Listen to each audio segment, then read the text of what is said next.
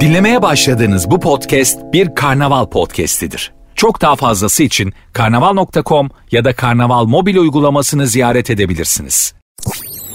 Sertünsüz.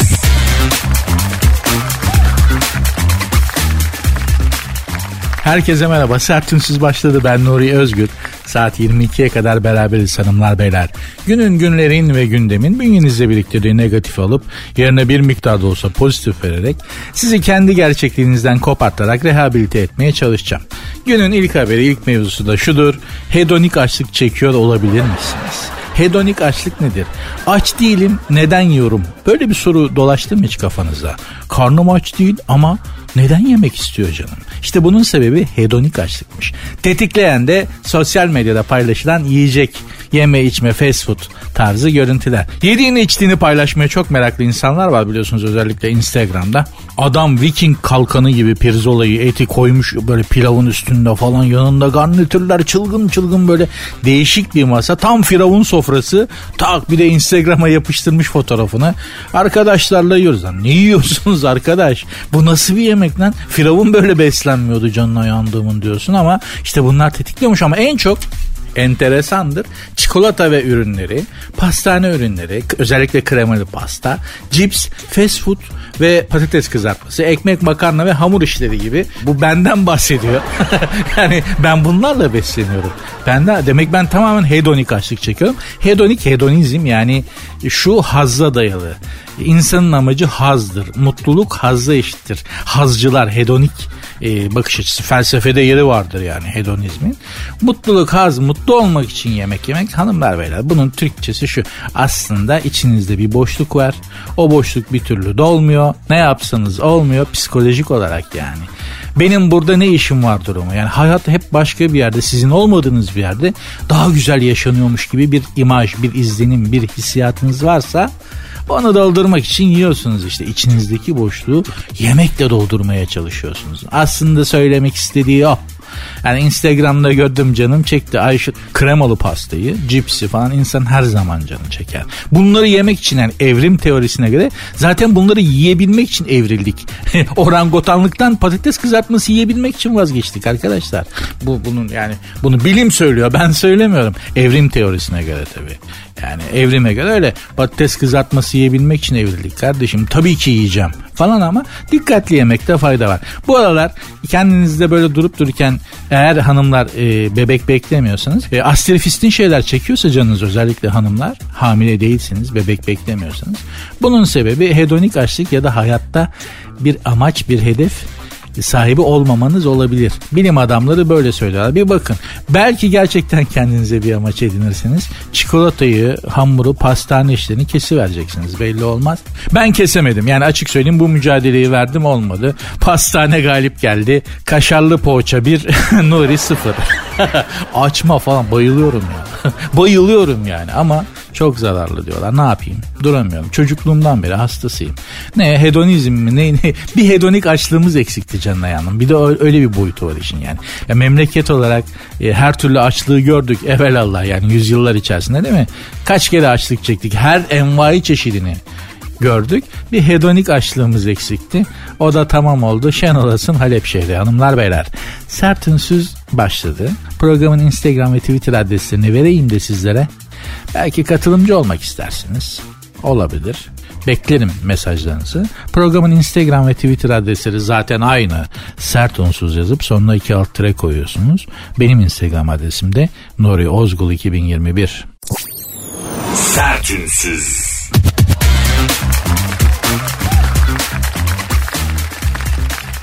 Serel Yereli beyaz bikinisiyle poz vermiş. Bu da bize dert olmuş. İngiltere'de vermiş üstelik. Ya İngiltere'de bikiniyle poz verecek yeri nerede buldum ben? İngiltere, bütün İngiltere'yi dolaştım böyle bir yer yok. Ha, yok var tabi de yani İngiltere'de güneşi olmayan bir yer. İngiltere'de her şey var. Güneş yok. yani güneşsiz dünya üzerinde güneşsiz yerlerden biridir İngiltere. Neyse İngiltere'de sıcaklık 32 dereceyi bulmuş iklim değişikliği dolayısıyla. Serel Yereli de soyunmuş. Bodrum Masalı adlı bir diziyle ünlü olmuş. Bana da kadar gelmedi şöhreti bilmiyorum tanımıyorum hanımefendiyi. Oyunculuğu bırakmış ama İngiltere'ye yerleşip şarkıcı olmak e, gayesiyle işte Londra'da yaşıyormuş. Beyaz bikinisiyle poz vermiş söyleme sayıp sözün meclisten dışarı ve şöyle bir mesaj yazmış fotoğrafın altına. Biz parkta güneş açınca kafamıza göre cıblanıyoruz. Öyle diyeyim de e, kimse kimseye müdahale etmiyor. Arkadaşlarıma umut oluyorum. Beyaz bikinisiyle poz verdikçe arkadaşları umutlanıyormuş. Nasıl bir arkadaş çevresi lan bu?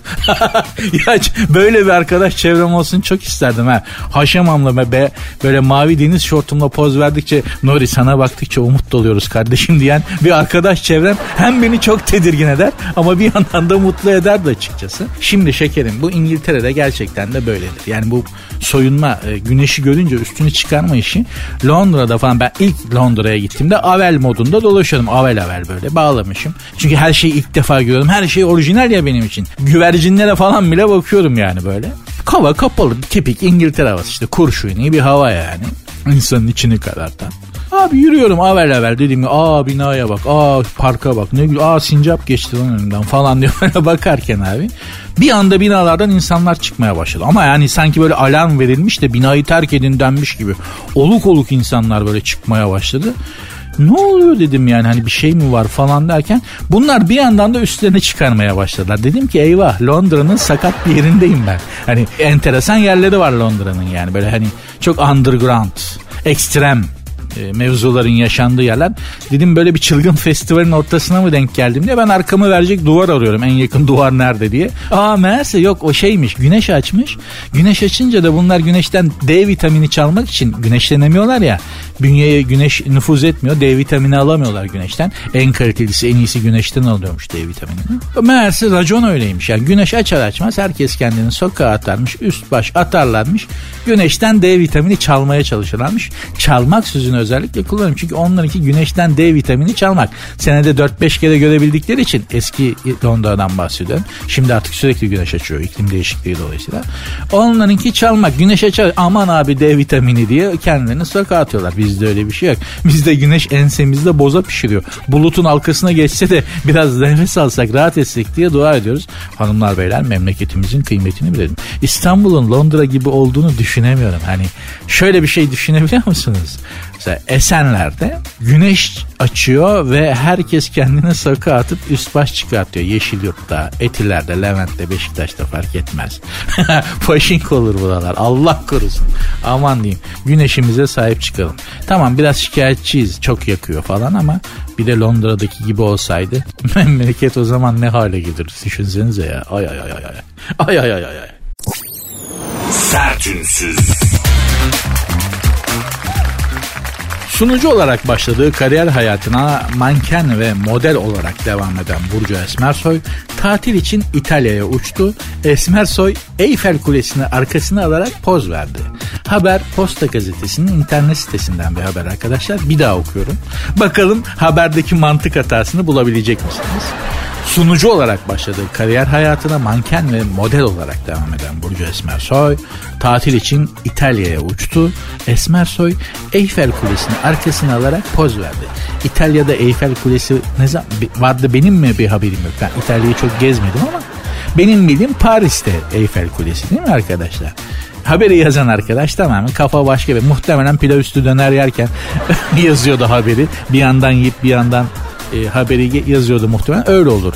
Gidin bakın gazetelerde özellikle gazetelerdeki bilgisayarların klavye böyle pirinç pilavı işte ekmek kınıtısı falan da olur. Bir yandan çalışırken bir yandan yediği için pek çok haber yazılan klavye öyledir yani muhabir klavyeleri özellikle. Biliyoruz da konuşuyoruz. Gördük yaşadık bunları yani. Neyse Eyfel Kulesi'nin arkasına alarak poz vermiş. Şimdi bunu ben de denedim. Ya Eyfel Kulesi'ni arkama alarak poz vermeyi denedim bir şey söyleyeyim yani Eyfel Kulesi'ni arkanıza almak zor. Ya ben de denedim. Olmuyor. Allah Allah. Pardon güldüğüm için özür dilerim. Alamıyorsunuz. Çünkü Eyfel Kulesi büyük. Yani uzun ve büyük. Sığmıyor kadraja. Dolayısıyla çok uzaktan çekmeniz ya da geniş açıyla çekmeniz gerekiyor. Geniş açıyla çekince de siz ufak kalıyorsunuz. Yani fotoğraftaki şey kayboluyor. Asıl anlam vermek istediğiniz mesaj kayboluyor. E, normal objektifle de hele telefon objektifiyle de Eyfel Kulesi sığmıyor. Ya alttan çekeceksiniz. O zaman da Frankenstein gibi çıkıyorsunuz. ışık alttan vurduğu için falan filan. Eyfel Kulesi'ni arkanıza almak çok zor. Çok zor. Ben de denedim bak. Başımdan geçtiği için anlatıyorum yani. Eyfel Kulesi'ni arkama almayı denedim alamadım. Ben de gittim uzaktan çektim. Başka birine verip işte çeker misin fotoğrafı falan diye denedim. Size bugün e, bugün ya da yarın ya da yakın zamanda Paris'e gidecekler için.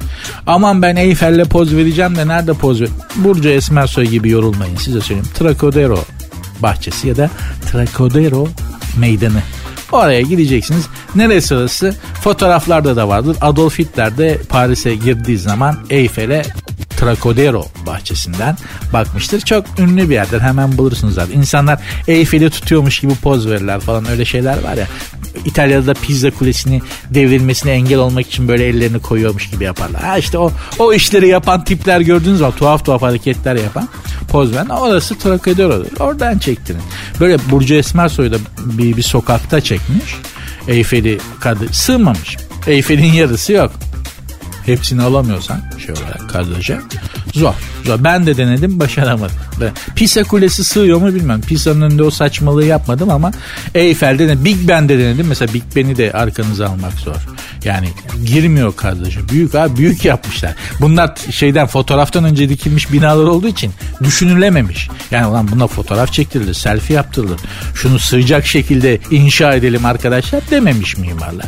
Malzemeye de acımamışlar. Şimdi olsa malzemeye de acırlar canım böyle. Nerede bir daha Big Ben yapacaksın ha? Çok zor. imkansız. Diyeceğim öyle Eyfel'i, Pisa'yı falan arkanıza almaya çalışmayın fotoğraf çektirirken zorlanırsınız. Ben zorlandım oradan biliyorum. Hanımlar beyler programın Instagram ve Twitter adresi de aynı. Sert unsuz yazıp sonuna iki alt tere koyuyorsunuz. Benim Instagram adresim de Nuri Ozgul 2021. Mentionlaşalım canım. Beklerim. Sert Bugün bir şey dikkatimi çekti arkadaşlar. Hanımlar beyler sizlerle de paylaşmak isterim. Fark ettiniz mi e, Murat Bey'le, Sayın Murat Ermak'le de konuşurken o aslında benim dikkatimi konuya çekti.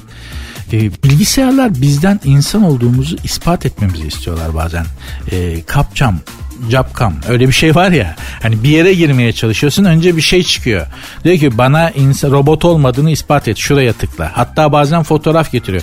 Bu fotoğraftaki e, trafik lambalarını işaretle falan bunları yapamazsan senin insan olmadığını e, hükmediyor ve o siteye girmene izin vermiyor. Hangi site olduğu önemli değil. Fakat bazen böyle bir şey oluyor. Fark ettiniz mi? Bizim makinalarımız, bizim icat ettiğimiz, bizim yaptığımız bu plastik kutu bana diyor ki sen insan mısın? Önce bundan bir haber ver. Vay arkadaş, vay arkadaş ben gerçekten bundan tırstım. Ee, bu aydınlanmayı yaşadıktan sonra artık biz bilgisayarlara bir şeyler ispat etmek zorundayız. Fark ettiniz mi bunu? Bunu oturup bir düşünün. Yakın zamanda daha tehlikelisi başlayacak. Zaten bu aletlere yapay zeka konması çok tehlikeli bir şey. Çok tehlikeli bir şey yani. M to M denen şey yani makinaların birbiriyle irtibat kurması ve konuşması. Çok tehlikeli bir şey. Yarın bir gün şöyle olacak. Yani evdeki klima sizin geliş saatinize göre her gün ortalama bir saat belirleyecek makine çalışma saatinden yola çıkarak. Diyecek ya bu her akşam 8'de eve geliyor ve her akşam 8'de eve geldikten sonra size göre kendini ayarlıyor. Bakın siz bir şey söylemiyorsunuz. Klima bunu kendisi ayarlıyor. Sizin geliş saatinize göre ortalama bir saat oluyor ve öyle çalışmaya başlıyor. Dur diyor odayı biraz serinleteyim de bu şimdi terler falan diye. Sonra da kettle'a haber yolluyor. Diyor ki bak bunun gelmesi saati yaklaştı. Kahve içmeden dur ama sen suyu şimdiden ısıt.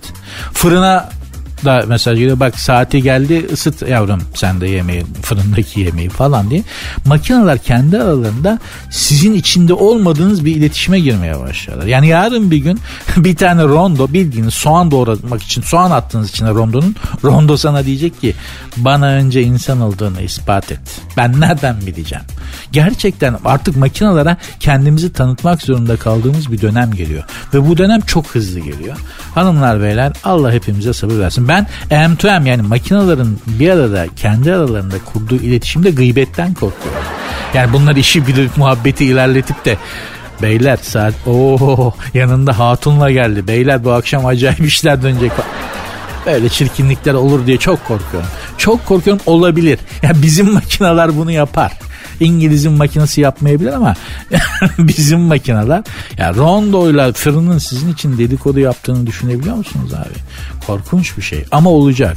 Göreceksiniz olacak. O günler gelecek. Allah hepimizin yardımcısı olsun. Kendimize kendimize ispat etmekten, etrafımıza ispat etmekten, iş hayatında, özel hayatımızda hep birilerine kendimizi ispat etmekten ve tanıtmaktan yorulmuşken artık makinelerle kendimizi tanıtmak zorunda kalacağız. Zor. zor. Allah yardımcımız olsun. Gittiğimiz yer iyi bir yer değil arkadaşlar. Dur bakalım ne olacak. Sertünsüz. Her altı Almandan biri aç yatıyormuş. Ee, takvim gazetesinden bir haber hanımlar beyler. Her altı Almandan biri aç yatıyormuş. Ee, şey işte kriz varmış. Yiyecek bulamıyorlarmış. Almanya'da açlık baş, gö- baş göstermiş ama Almanlar zaten aç. Yani e, bize göre Almanya'nın yiyip yeme içmesini değerlendirsen hatta bütün Avrupa bize göre aç. Bizdeki gibi bir yeme içme Avrupa'da nerede bulacaksın ya? Dünyanın pek az yerinde var bizdeki gibi yeme içme. Dolayısıyla bize göre değerlendirirsen Ruslar da aç. Amerikalılar yok onlar yer. Onlara insan ver onlar insan da yer. Ama yani bizim saltanatlı yememiz içmemiz çok saltanatlı. Çok. Yani Alman'da böyle bir şey yok Alman. Ne? Alman ne, nereden bilecek bunu yani? Ee, şöyle bir örnek vereyim size bununla ilgili. Bir Alman arkadaş e, benim ailemden de Almanya'da yaşayanlar var. Onlar buraya geldiklerinde bir Alman arkadaşlarını getirdiler. Erkek adı Wolfgang. Böyle Sibirya kurdu gibi bir herif. Uzun boylu. 1.90 boyunda. Sarışın böyle gri kurt gibi gözlü. Tam Sibirya kurdu gibi bir adam yani. Ayağa kalkmış Sibirya kurdu. Az tüylüsü. Böyle bir adam yani geldi. Gerçekten adam böyle heykel gibi falan. Ha insan ister istemez soruluyor bu Almanların üstün ırk davası var ya. Acaba mı falan dedirtiyor. Öyle bir adam yani heykel kayadan yontmuşlar adamı. Neyse geldi bu. Biz bunu tabii gezdirdik ettirdik falan bir yamuldu İstanbul'u görünce bir kentler vay be dedi falan. Neyse halı sahada maç yapacağız o zaman. Git dedik ki gelir misin? Ne demek oynarım bile dedi ya ben Almanım dedi top oynarım falan. Ben de oynarım. Gel Wolfgang dedik. Bunu halı sahaya götürdük. Bizim e, Sarıyer'de Kav halı saha bilenler bilir. Bu halı sahanın etrafında da ocak başları var. Yani mangal yapma yerleri var kiremitten. Böyle maçı seyredenler de orada böyle ocak başında işte mangalda pirzoladır, ettir, koç yumurtasıdır, tavuk kanadıdır yapıyorlar. Bir yeme içme var yani spor dışında her şey yapılıyor aslında halı sahada. Bir yeme içme dönüyor sahanın etrafında. Size anlatamam yok böyle bir şey. 6-7 masa mangal yapıyor. Ya ya ya oksijen bulamıyorsun halı sahada koşarken solumak için. Mangal dumanı sahaya bir basıyor abi. Yaptığın zaman 2 kilo pirzolanın yanmış pirzolanın kokusunu çekiyorsun. Karbon monoksit çekiyorsun içine yani. Alman önce orada bir iptal oldu zaten. Ya bu nasıl bir ortam ben nereye geldim diye. Asıl şoku biz sahada oynarken sahanın içine gönderilen kayıntılarla yaşadı. Yani top oynuyorsun, top oynuyorsun. Kenarda dalmışsın topu gidiyorsun mesela. Pas verdin tak tel örgünün arasından bir kalem pirzola uzatılıyor tamam mı? Babaya kokmuştur diye. Alman'a yedirdik baba önce. Ya nasıl olur diyor. Top oynuyoruz diyor. Adam pirzola yiyor falan. Bir de dolma ağzına sokuşturma. Ye ye falan diye. Bu nedir ben bunu yemem. Bu nedir ben bunu içemedim daha önce falan. Ye ye ekmeksiz götür falan diye. Alman'ın ağzına tıkıyorlar. Adam dedi ki ben böyle bir şey görmedim. Yani ben top oynarken et, dolma bilmem adam her şeyi yedi. Tavuk kanadı ya koşarken tavuk kanadı kemirdi adam ya. Ayağında topla. Dedi ben böyle bir şey görmedim. Ya ben bunu dedi Almanya'da her yerde anlatacağım. Dedim git anlat. İnanmayacaklardır. Yani Yüzüklerin Efendisi gibi bir durum yani. Oradaki ortam gibi bir şey Alman için bu. Düşünsene. Pirzola yapılıyor, mangal yapılıyor. Hani Alman olduğu için Almanya'daki Türklerden dolayı bizim mangal et ızgara kültürümüzü biliyor ama halı sahada top oynarken be kardeşim. top oynarken. O yüzden bu Almanlar falan zaten açlar bize göre. Günde 5 öğün bile yeseler bize göre açlar. Bizdeki yeme içme dünyanın pek az yerinde var. Pek az yerinde. Onu söylemek istedim. Dolayısıyla e, haberin bir değeri yok yani. Aç zaten adamlar. Tok olsalar böyle vahşi davranmazlar dünyaya. O da ayrı bir konu. Buradan da lafımı sokmuş olayım gene. Bir antikapitalist olarak. Tok olsalar zaten böyle olmaz. Biliyoruz da konuşuyoruz. Sertünsüz.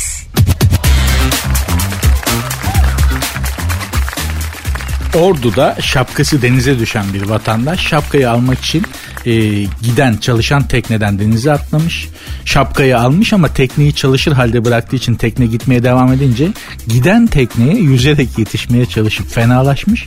Vatandaşlar tarafından kurtarılmış. Kendisi olay orduda oluyor. Kendisi bir ordulu. Bir ordulu için bu normal bir davranış. Yani giden tekneden teknenin içinde teksin.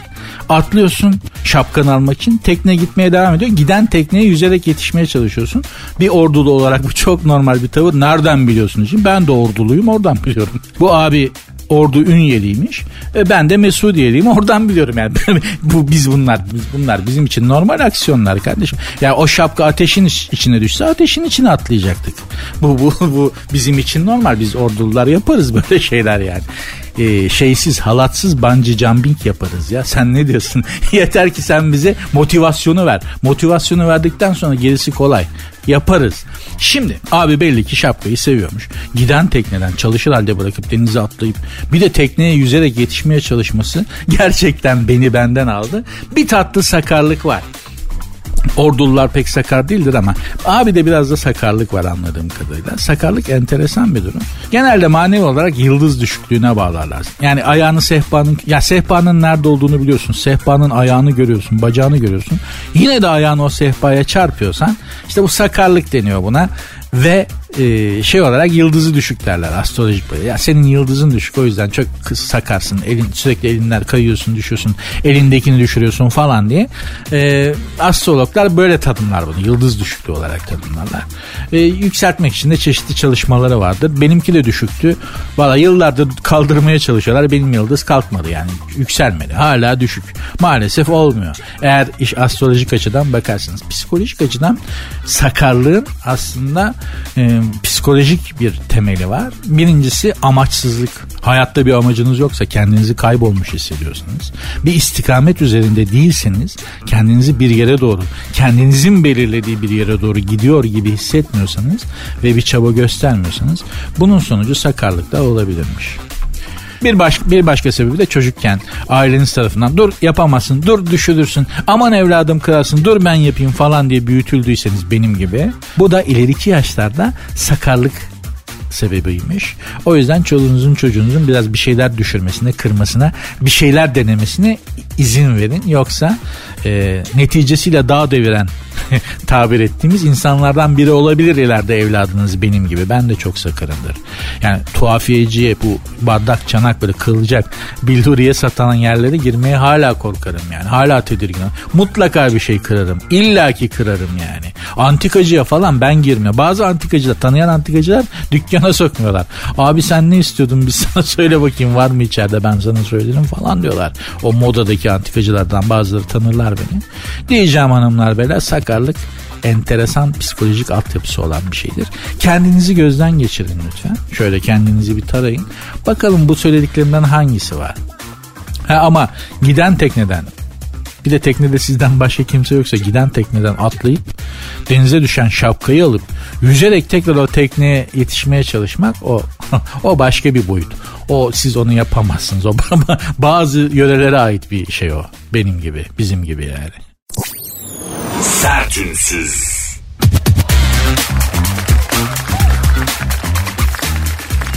İtalya'ya götüreceğiz deyip Bayrampaşa'da rehin almışlar. 7 yabancı uyrukluyu sizi İtalya'ya götüreceğiz diye kandıranlar Bayrampaşa'da bir evde rehin almışlar. Günlerce tutmuşlar jandarmamız müdahale edip bu 7 rehineyi kurtarmışlar ama bence bu arkadaşların İtalya'ya gitmelerine gerek yok. Bayrampaşa İtalya'dan çok daha renkli bir yer.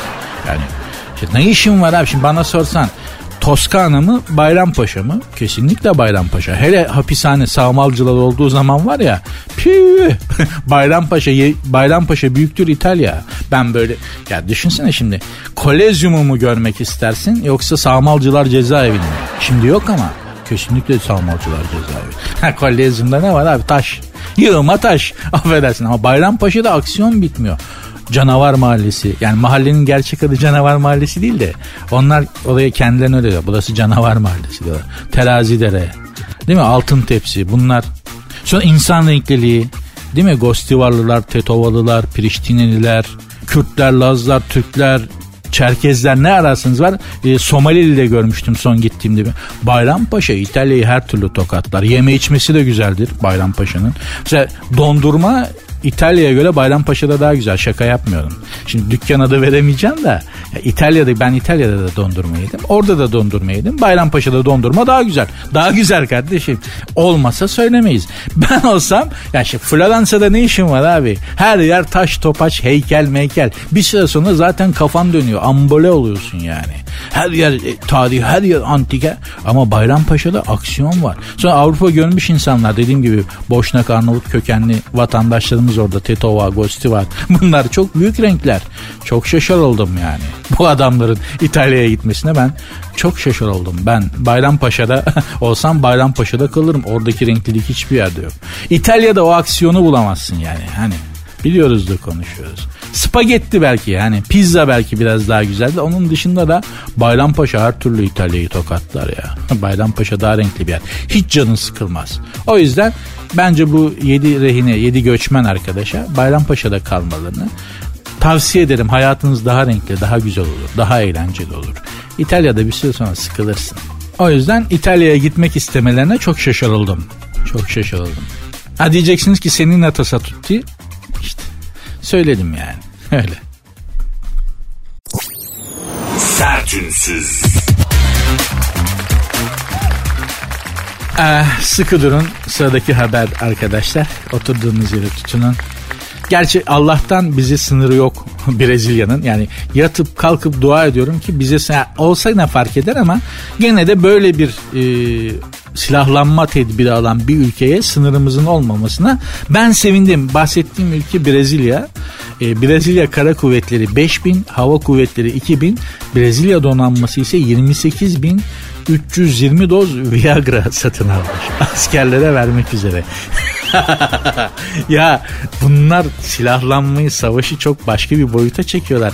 Ben şeyi merak ettim. Yani bu kadar bu askerlere yani bunlara silah mı satılmıyor ya Amerika falan ambargo mı koydu Rusya için hani hiçbir yerden silah alamıyorlar da bari doğal kendi enstrümanlarımızla mı savaşalım diye bu kadar Viagra yüklemesi yapıyorlar silahlı kuvvetlere bilmiyorum çok enteresan bir e, genel kurmayı varmış Brezilya'nın. Acaba genel kurmay başkanının adı ne? Johnny Sins falan olabilir mi? Brezilya ordusuna. Ama mesela düşman askeri olsam ve şu haberi okuduktan sonra Brezilya ordusuna esir olmak istemem. Yani beni beni vurun abi falan diye yalvarırım sen. Ne diyorsun abi? Adamlar yüklemişler yüklemişler mavi hapları. Atmışlar atmışlar. Sonra ellerine esir düşmüşsün. Ay ay ay ay ay Yok gerçekten Brezilya gibi bir ülkeyle hiç problemimizin olmamasına çok sevindim bizim sınırımızın olmamasına sevindim. İlişkilerimiz de iyi Brezilya ile. Bunları iyi. aman abi ben, burada Brezilya'nın komşusu olan ülkelere seslenmek istiyorum. Brezilya'ya sınırı olan ülkelere. Bu aralar Brezilya ile askeri manada itişip kakışmamakta sonsuz fayda var. Çok değişik bir motivasyonu var çünkü Brezilya ordusunun bambaşka hazır kıta geziyorlar diyebiliriz e, askeri manada. E, dikkat edin. Dikkat edin hanımlar beyler. Çok tehlikeli. Brezilya'nın etrafındaki ülkelere söylüyorum. Çok tehlikeli bir silahlanma içerisinde Brezilya. Ya çok değişik bir savaş tekniği keşfettiler. Henüz bizim haberimiz yok. Aman Allah düşmanıma vermesin. O muharebenin şekli geliyor da gözümün önüne. Aman aman aman aman. Sertünsüz. Hakkari turist ağırlıyor. Terörden arındırılan bölgelerde e, turist ağırlamaya başlanmış Hakkari'de. Berçelan Yaylası'na ki ben de gitmiştim Berçelan Yaylası'na çok güzel. Dünyadaki cennetlerden biri yani. E, maalesef terör yüzünden uzun zamandır insanlar pek fazla gidemiyorlardı. Eğer fırsatınız olursa, imkanınız olursa Berçelan yaylasını görmenizi tavsiye ederim. Alman turistler gitmişler, gezmişler. Çok güzel.